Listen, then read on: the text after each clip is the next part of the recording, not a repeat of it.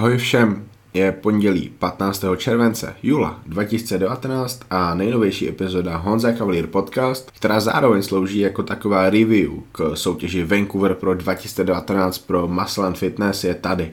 Ať už posloucháte bezprostředně po vydání tady ty epizody, anebo třeba o týden později, je to jedno. Doufám, že tady ta epizoda vás bude zajímat, protože já se budu vracet k jedné z nejlepších soutěží v roce 2019, kterou Vancouver pro rozhodně je. Je to soutěž, na které nastoupil vlastně vůbec poprvé v Severní Americe iránský kulturista Hady Chopin, který do tady té doby měl bilanci pěti soutěží v profíkách, tří druhých míst a dvou prvních míst. No a já začnu asi přímo, přímo tady tou věcí, protože um, já, jsem, já jsem nahrával preview k tady té epizodě a zmiňoval jsem, že Soutěž ve Vancouveru bude mít asi takové čtyři největší favority. Těmi budou Hady Chopin, Nathan Diasha, Lukáš Osladil a Ian Valier. Ale o to vítězství bys to asi měli rozdát Hady Chopin a Nathan Diasha. Tady to se mi ještě vůbec nikdy nestalo, ale ta moje typovačka, to, jak jsem si myslel, že se bude vyvíjet tady ta soutěž, byla přesná, no, možná na nějakých 99% a to je wow, to, to se mi ještě nepovedlo. Um, byla přesná spíš výsledkově, než eh, tím, jak ta soutěž probíhala, nebo tím, jak já bych ji měl na konci, ale vlastně o tom je ta typovačka. Já netypuju přesně to, jak já, já bych to měl, ale jak si myslím, že to nakonec bude. Já jsem typoval, že Hady a Nathan si to rozdají o vítězství, že Lukáš Osladil skončí třetí a Ian Valier čtvrtý, že o ty další příčky budou bojovat Samson Dauda, Josh Wade a Nathan Williamson, kde jsem se malinko pletl, protože uh, Samson byl o trošku víc vzadu, uh, ne, ne ho hodně, ale o trošku, Josh Wade ten byl vepředu, Nathan Williamson nakonec na soutěži nebyl a pak jsem měl další trojku závodníků, mezi kterými byli Quentin Area, který ve Vancouveru vypadal úžasně a já se k němu dostanu, protože je to kulturista, který si zaslouží, abych ho rozebral trošku víc. Potom Sibusiso Kotelo a Slavoj Bednář. A to se vlastně na té soutěži stalo. Um, takže já jsem hrozně moc spokojený s tou mojí typovačkou a jsem rád, že jsem vám v té preview dal celkem dobrou myšlenku, kterou jste mohli před tady tou soutěží načerpat a vlastně při té soutěži se to stalo, takže výborně, musím se pochválit a teď teda k tomu, jak vypadala ta soutěž. Vážně asi jdu k tomu, co se opravdu stalo a to je to, že um, asi 100 kilový Hady Chopin přišel na tady tu soutěž a už od toho prvního postavení se na pódium, od toho prvního pohledu, když byl na stage, tak bylo jasný, že Hady tady tu soutěž vyhraje. Je to, je to hodně je to hodně absolutní statement, co teďka řeknu, ale mě v letošním roce v kulturistice Open kromě Brandona Curryho nezaujal nikdo tolik jako Hady Chopin. To, co Hady předvedl na tady té soutěži, to je, to je fantazie, to je, to je opravdu profesionální výkon kulturisty, který regulárně patří mezi 10 nejlepších kulturistů na světě. A já si myslím, že Hady to tady úplně zcela jasně potvrdil. To je jednoduše řečeno extra třída. První vyvolávání. Hady Chopin, Nathan Diasha, Ian Valier, Lukáš Osladil, Josh Wade a Quinton Area. Vynikající vyvolávání od rozočích, OK, tam šest lidí, mohli tam být čtyři, protože ty čtyři nakonec byly výrazně lepší jak ti ostatní závodníci, ale nevadí. Ono se to postupně vykrystalizovalo trošku dál, ale, ale to nevadí. Um, v průběhu celého prvního vyvolávání byl mezi první dvojkou, to znamená úplně uprostřed Hady Chopin a Lukáš Osladil. Pro Lukáše um, velká odměna za tvrdou dřinu, nebyl rozhodně přehlédnut uh, ve Vancouveru tak, jak ho přehlédli Chicagu, podle mě.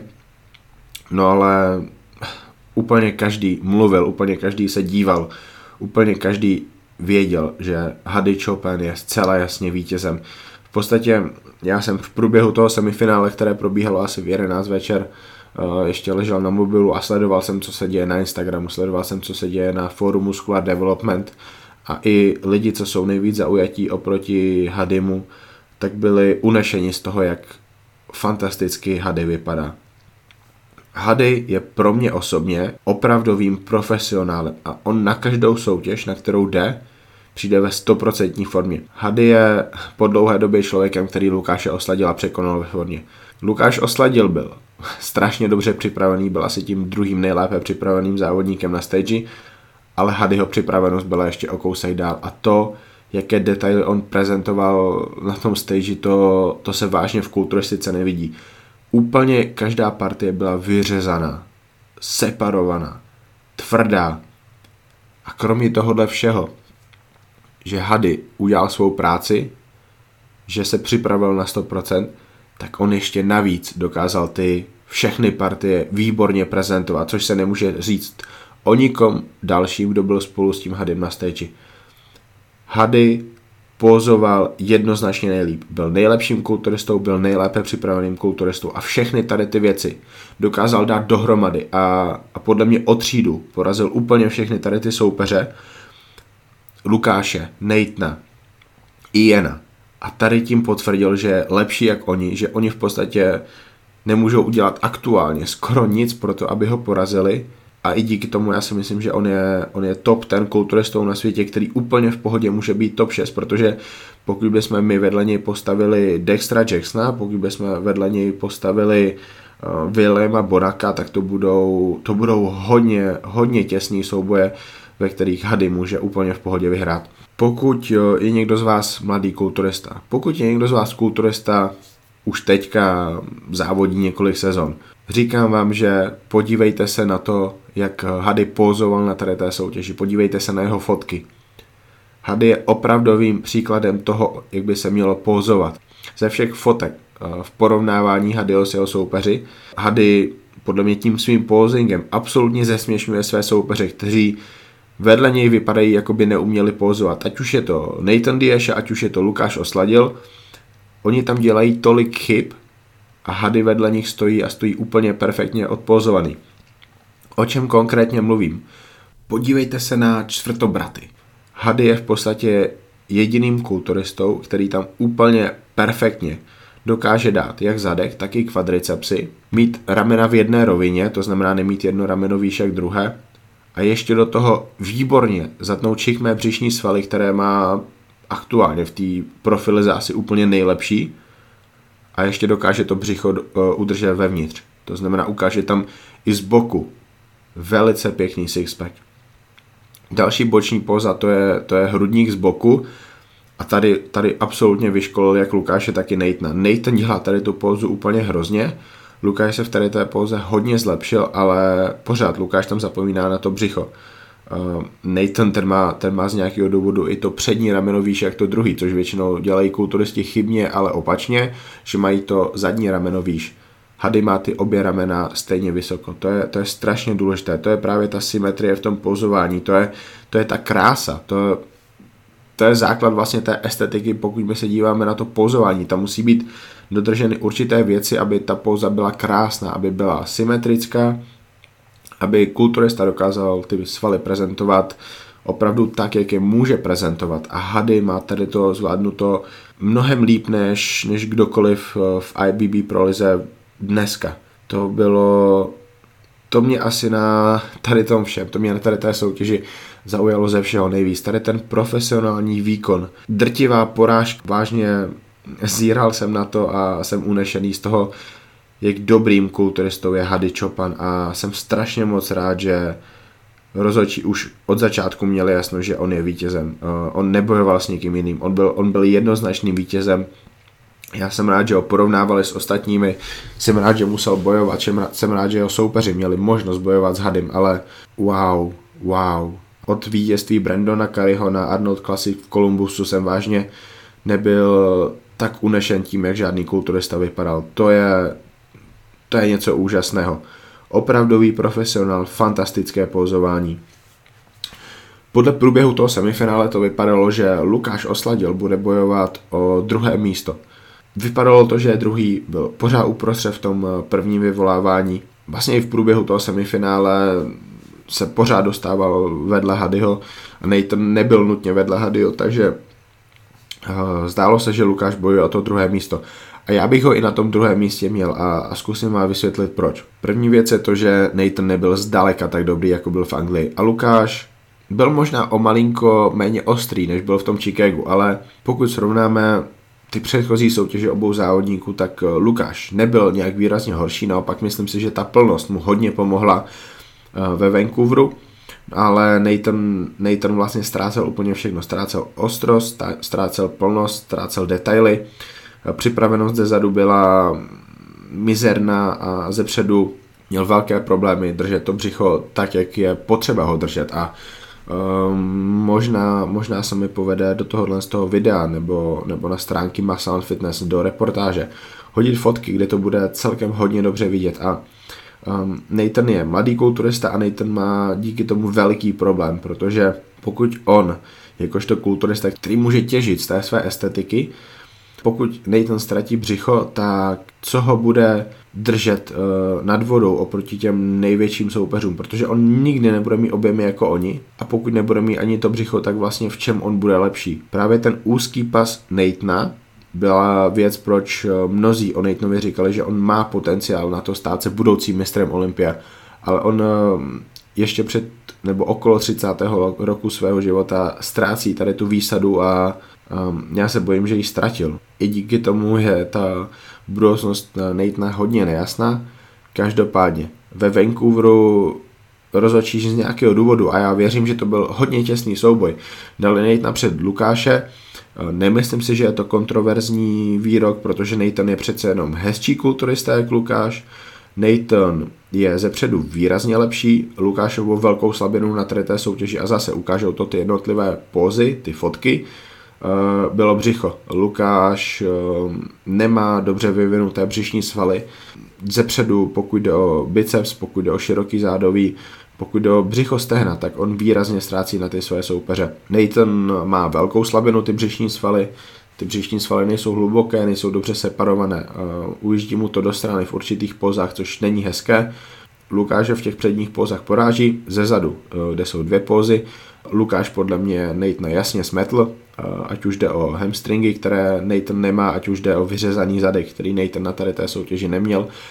Šířka zad, hloubka zad, Lukáš v tady tom jasně lepší.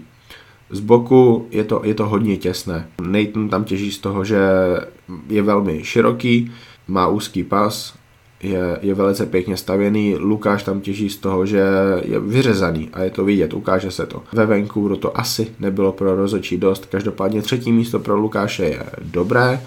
Hodně se tím přiblížil Olympii, ještě víc tím zkomplikoval situaci pro Milana Šátka, který myslím si, že aktuálně už není na tom čtvrtém místě, kterému zaručuje vlastně ten nejbližší kontakt eh, s tou top trojkou, ale, ale to vůbec nevadí. Milana ještě čekají dvě soutěže Lukáše asi taky, pokud eh, jeden z nich nevyhraje v Portugalsku, takže tam to bude hodně zajímavé o to čtvrté místo, respektive o čtvrté a šesté místo. Nakonec bojovali, respektive o čtvrté a sedmé místo, nakonec bojovali Ian Valier, Josh Wade, eh, Quinton Area a nejspíše i Slavoj Bednar spolu s nimi. Um, jak už jsem zmiňoval tu šestku uh, prvního vyvolávání, tak vlastně potom pokračovala další šestka v druhém vyvolávání a v ní uh, ten nejtěsnější souboj se Slavojem Bednářem svedli Sibusi Sokotelo a Samson Dauda. Oba soupeře vlastně Slavoj zná. Eh, s Daudou se utkal už po druhé, protože s ním zápasil, bojoval, soupeřil v Anglii na British Grand Prix a zároveň v Chicagu a se Sibusisem Kotelem se teda potkal pouze v Chicagu, protože to byl profesionální debit tohohle jeho afrického kulturisty. Um, pro Slavoje mám vážně jenom pochvalná slova, uh, protože um, zmiňoval jsem to prostě bylo to, bylo to to nejdůležitější, co jsem chtěl zmínit tím článkem na British Grand Prix, protože to byl pro mě ten asi největší uh, bod té soutěže. Slavuje v Anglii zařízli. Uh, Slavoj tam skončil za Igorem Miléšem, který měl závodit ve Vancouveru, ale nakonec se tady neukázal. A skončil nakonec, myslím, osmý nebo devátý. To umístění je jedno. Podstatné je to, že Slavoj měl být o tři, o čtyři příčky výš. A bylo to podstatné, protože Slavoj byl ohodnocen výsledkem, který v podstatě říkal, že on na té soutěži nevypadal moc dobře, protože ti závodníci, co byli před ním, nebyli zas tak dobří. Každopádně to, co Slavoj předvádí v Severní Americe na soutěži v Chicagu a včera na soutěži ve Vancouveru, To, jak Slavoje ohodnotili rozočí na obou soutěžích, jasně potvrzuje, že ten výsledek z Anglie nebyl správný a že Slavo je na tom mnohem, mnohem, mnohem líp, než my bychom si podle, té, podle toho výsledku britské soutěže mohli myslet. Slavoj skončil desátý v Chicagu a podle všeho skončil sedmý v Torontu. Porazil asi Samsona Daudu, porazil asi Sibusi Sokotelo.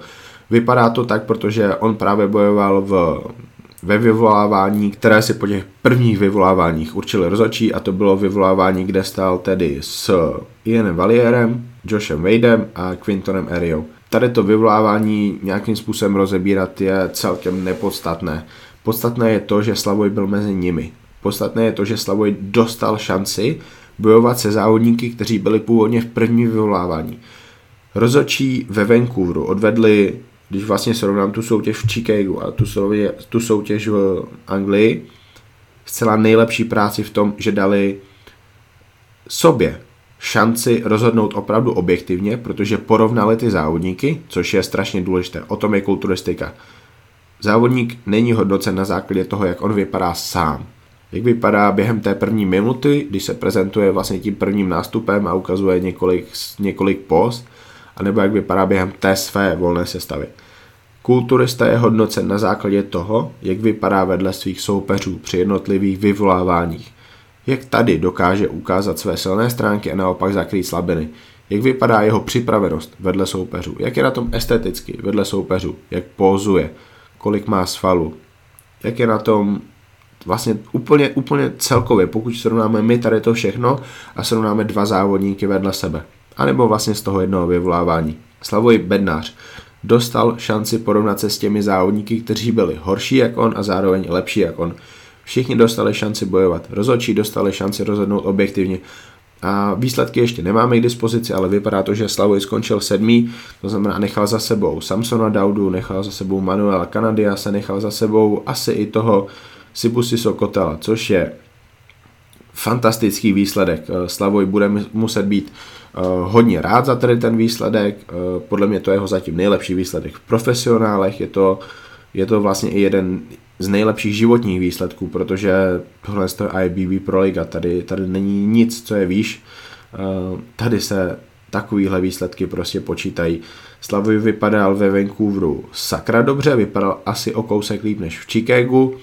Byl, byl plný, byl ostrý, zadek ze zadu byl určitě lepší, jak v tom Chicagu byl vysušenější, um, líbilo se mi možná ještě trošku víc, jak pozoval, ale samozřejmě pořád tam byla ta věc, že v určitých pozách mu utíká to břicho. Um, břicho je v podstatě jedinou slabinou Slavuje bednáře. Pokud on by neměl, pokud on by měl břicho jako má Quinton Eria, tak Slavoj může i na tady té soutěži být vlastně třeba v té top 4. Uh, bohužel Slavoj, Slavoj závodí 20 let.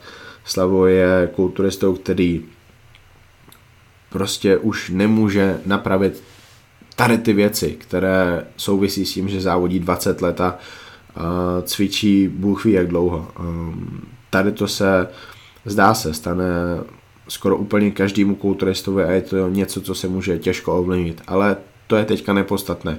Podstatné je to, že Slavoj ví o tady té věci a spolu s trenérem Tomášem Burašem na ní pracují.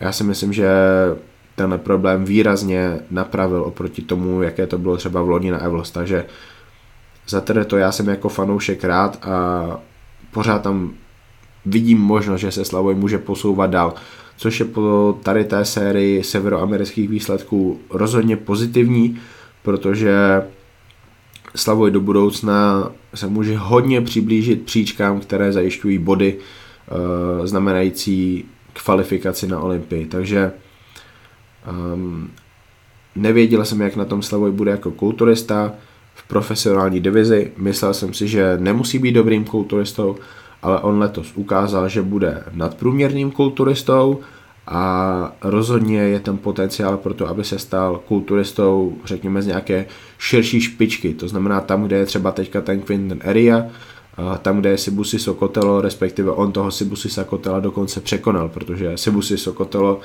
na závodě ve Vancouveru závodil v hodně špatné formě. V podstatě si myslím, že Slavoj Bednář může porážet závodníky, jako je třeba Esa Obajit, asi An, Nguyen, což je kulturista, kterého mají v Americe strašně rádi, takže um, vážně, vážně velice příjemná zkušenost pro mě jako fanouška, to, že kromě Milana Šátka a Lukáše Oslodila máme teďka i Slavoje Bednáře v Open kulturistice a on, a on je, on je více konkurenceschopný. On je nadprůměrný kulturista, který dělá nadprůměrné výsledky a myslím si, že jsme velice blízko tomu, aby možná ještě letos, ale třeba i v té příští sezóně dělal výsledky, které jsou, které jsou hodně blízko těm opravdu medailovým umístěním, řekněme. Vážně, vážně hodně dobrá práce. Eh, můžu se ještě ohlednout zpátky k Ianu Valierovi, což je, což je vlastně 14. muž loňské olympie. Pro mě to byl na té soutěži kulturista, si kterým má bojovat Lukáš Osadil a nakonec se taky ukázalo, ukázalo že bude eh, s Lukášem bojovat. Um, Ian Valier je hodně dobrý člověk, je to kulturista, který se mi strašně moc líbí tím způsobem uh, přípravy, pokud jde o trénink, pokud jde o tu zodpovědnost v jídelníčku, pokud jde o tu profesionalitu. Um, vážně jsem fanoušek toho, jak trénuje, to znamená těžké váhy, uh, hodně, hodně vyhrocené série, pokud je pro to prostor a je pro to místo v té přípravě. Uh, výsledkem je, že Ian dokázal vybudovat v celkem mladém věku hodně moc falů na tu kostru, kterou má. Um, Myslím si, že v tady tu chvíli by se neměl soustředit další jednu až dvě sezony na to, kolik bude mít svalů, ale na to, jak ty svaly vypadají. To znamená nebudovat objemy, ale snažit se dostat uh, do těch svalů trošku kvalitu. Získat tam hlubokou separaci, protože tam mu teďka chybí. On má ty svaly, ale ty svaly nejsou vidět, ty svaly nejsou oddělené. Ty svaly jsou brutální, eh, jsou žilnaté, ale, ale to je málo. Pokud nemáte takovou hlubokou separaci, jako má třeba Hady Chopin, tak můžete mít o 10, 15, 20 kg více jak hady, ale nebudete vypadat líp. Možná ještě díky tomu se zastavím u toho Hadyho. Uh, Hady je pro mě profesionál i tím, že on, on jasně chápe, že na soutěže nemusí dojít nejlépe připravený, nemusí dojít největší, ale musí dojít nejlepší. A co vlastně znamená dojít nejlepší? Můžu to vysvětlit na příkladu Jay Cutlera. Eh, Jay Cutler na svojí Olympii 2001 mohl mít nějakých, řekněme, 118 kg. A on postupně rostl. Eh, on se snažil vyrovnat eh, Ronnímu Kolemanovi a dostal se z hmotností někam na nějaký 122-124 kg, možná na té Olympii. On byl větší a bylo to vidět, že je větší. A byl sakra dobrý ale my jsme ještě nevěděli, že on může být mnohem lepší, pokud on dá 7 kg dolů. A nevěděl to vlastně ani on až do toho roku 2009, kdy se vracel po tom, co v roce 2008 svůj titul ztratil, prohrál s Dexterem Jacksonem. Jay Cutler závodil na Olympii v roce 2009 ve své nejlehčí formě asi za posledních 10 let. Měl 115 kg přibližně, což je nejmenší, nejlehčí, ale vypadal suverénně nejlépe. Z toho roku je tam vlastně ta legendární fotka, kdy eh, kdy on ukazuje svůj kvadriceps, je to vlastně ta póza J. Cutler Quad Stomp a to, jak eh, vypadá tělo J. Cutlera při tady těch 115 kilech oproti těm 120 plus kilům, kdy závodil proti Ronniemu. To je to je něco neuvěřitelného. Právě v tomhle tom případě je tam ta nejhlubší separace, jakou Jay Cutler kdy měl. Je tam to nejstaženější břicho, jaké kdy měl. Z té, z té krabice, jak, jak přezdívali Jayovi Cutlerovi, se na jednou stal celkem estetický kulturista, kterému se nikdo nemůže vyrovnat ostrostí, separací a vlastně ani tou plasticitou, kterou Jay Cutler při tady té nejnižší hmotnosti ukázal. A myslím si, že pro 95% kulturistů v dnešní době je hrozně moc důležité, aby, aby tady tu věc pochopili. Není to o tom být největší, mít nejvíc svalů. Není to o tom být nejlépe připravený za každou cenu. To znamená předietovat to uh, brutálním způsobem.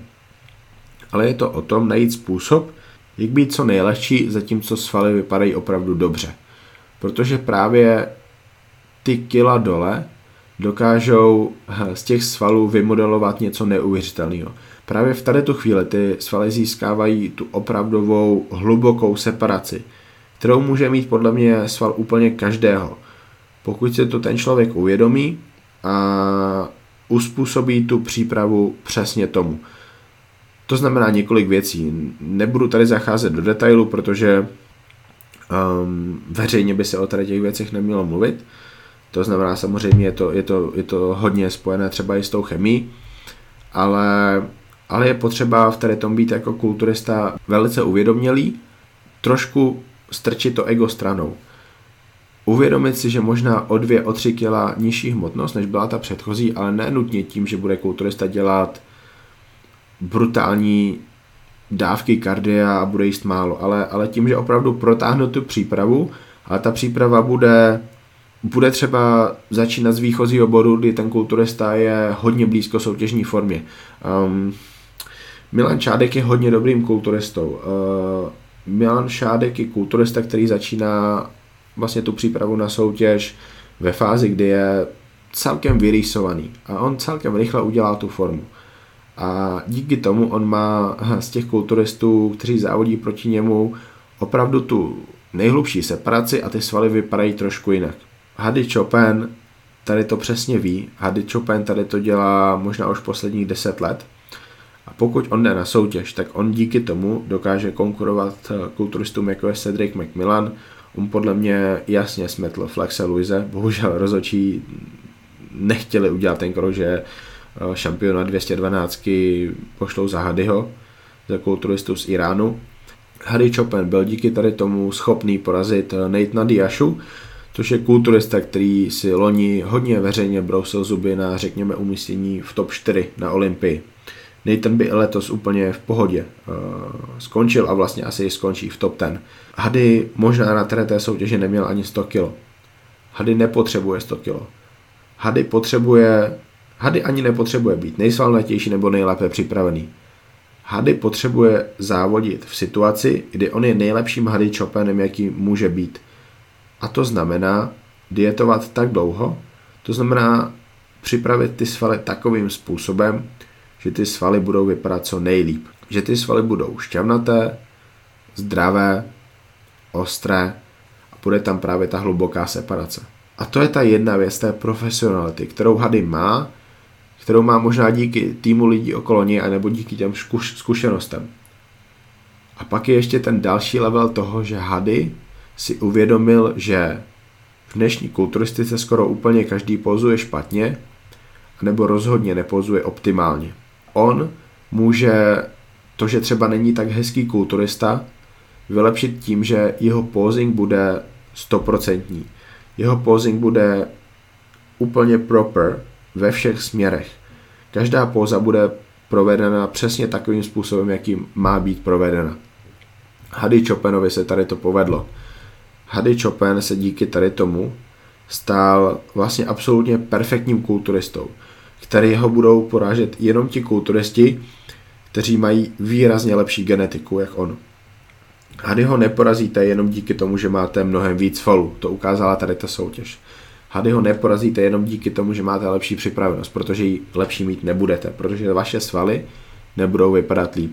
Hadyho Chopina porazíte, pokud to rozhodnutí bude správné a objektivní, pouze v tom případě, pokud máte výrazně lepší genetiku jak Hady Chopin. Takže třeba William Bonak proti Hadymu Chopinovi je souboj, na který já se na Olympii těším strašně moc, pokud by se Hadymu povedlo dostat se na tu Olympii.